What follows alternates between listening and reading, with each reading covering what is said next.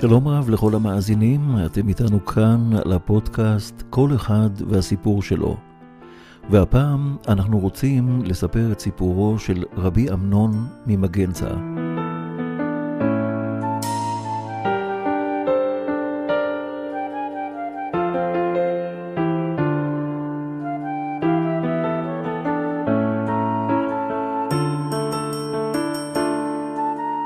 רבי אמנון ממגנצה היה פייטן מלפני כאלף שנה, היה רב גדול, נחשב לגדול הדור, בעל ומחבר הפיוט המפורסם שנאמר בראש השנה ובקהילות מסוימות גם ביום הכיפורים, הפיוט ונתנה תוקף, הוא נהרג על קידוש השם באכזריות רבה.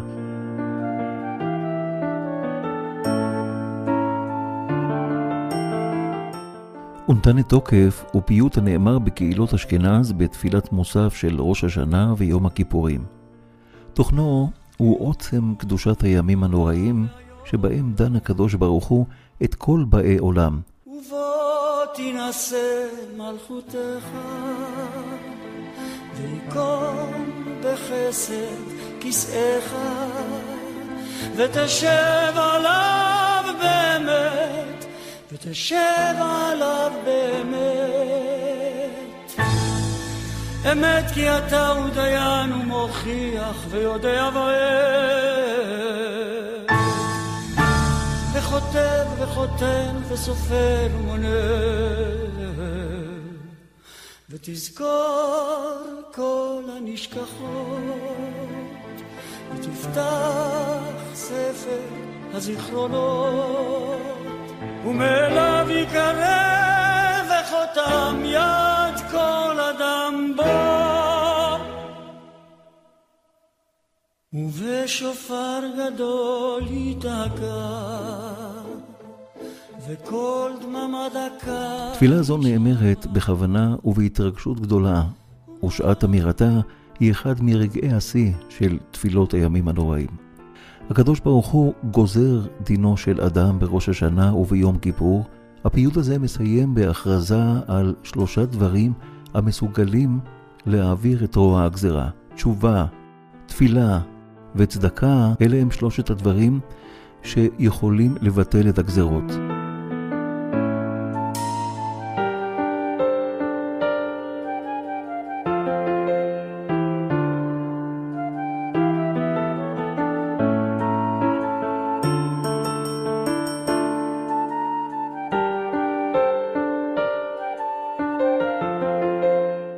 מחבר פיוט ונתני תוקף הוא רבי אמנון ממגנצה כאמור, שהיה מראשוני החכמים באשכנז בזמן רבנו גרשום מאור הגולה.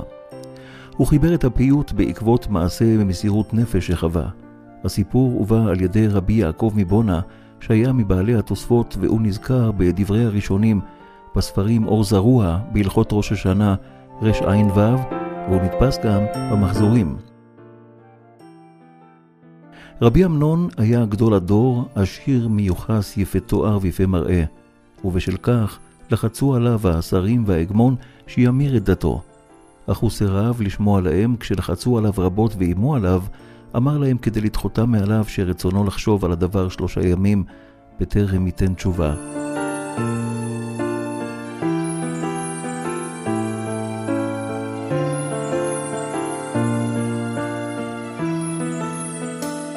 כאשר הבין שדיבר בלשון עם ספקות, כאילו יש חלילה ספק כלשהו באמונתו, הוא התאבל על כך ולא אכל ולא שתה בכל שלושת הימים. ביום השלישי, כשקרא לו ההגמון, סירב ללכת, עד שציווהו ההגמון להביאו לפניו בעל כורחו. כשהביאו אותו לפני ההגמון, שאל אותו ההגמון מדוע לא רצה לבוא למועד שקבע. אמר לו רבי אמנון, את דיני אחרוץ בעצמי. הלשון אשר דיברה והבטיחה כזב, דינה להיחתך. אולם ההגמון אמר שלא את הלשון צריך לקצץ משום שהיא דיברה טוב, אלא את הרגליים שלא באו בזמן צריך לקצץ, ואת הגוף לייסר. וציווה לקצץ את פרקי ידיו ורגליו ולהניחם לידו במיטה, וכך שלח אותו לביתו.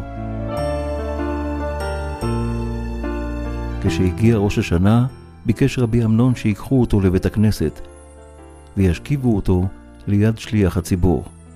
כשהגיע שליח הציבור בתפילת מוסף לקדושה, ביקש שימתין מעט כדי שיוכל לקדש את השם, ואז פתח בקול רם את תפילתו. ובשופר גדול ייתקע, וקול דממה דקה יישמע, ומלאכים יחפזו,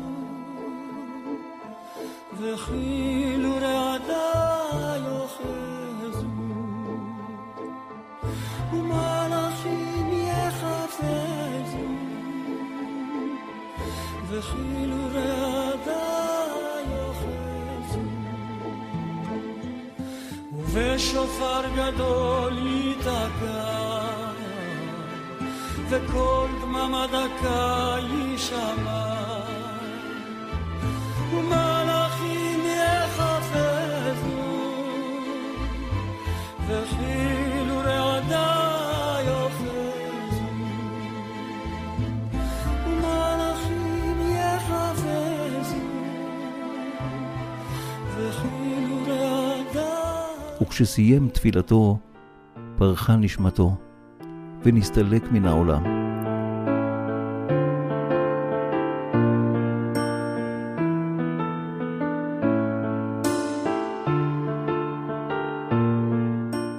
שלושה ימים אחר כך הופיע בחלום לפני רבי קלונימוס בר משולם, ולימד אותו את התפילה האמורה. ביקש ממנו ללמדה בכל תפוצות ישראל בכדי לאומרה בראש השנה. בקהילות רבות נאמרת תפילה זו גם ביום הכיפורים, ושעת אמירתה נחשבת לאחד מרגעי השיא המרטיטים של הימים הנוראים. דמותו של רבי אמנון הייתה מופת למקדשי השם בתקופת מסעי הצלב באשכנז.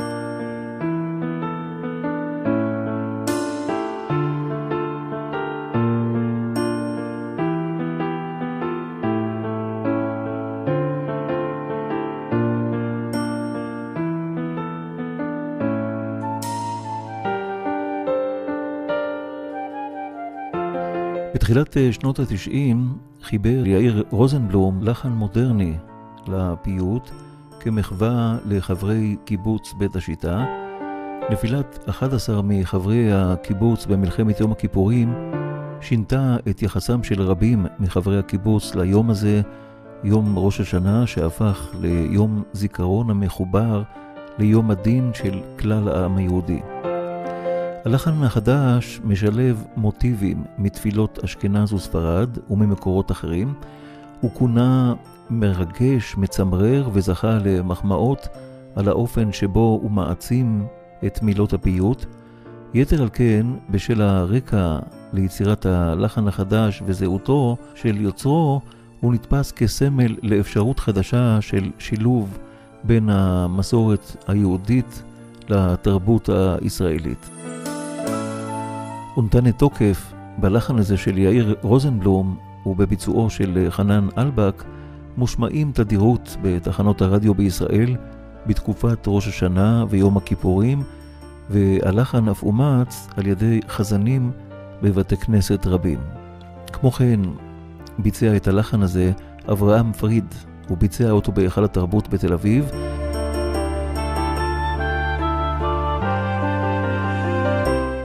הפיוט הזה שימש השראה רבה ליוצרים, הוא היה גם השראה לשירו המפורסם של ליאונרד כהן, Who by Fire, מי באש, שנכתב ב-1974 בעקבות חוויותיו של כהן בסיבוב הופעות מול חיילי צה"ל בחזית של מלחמת יום הכיפורים.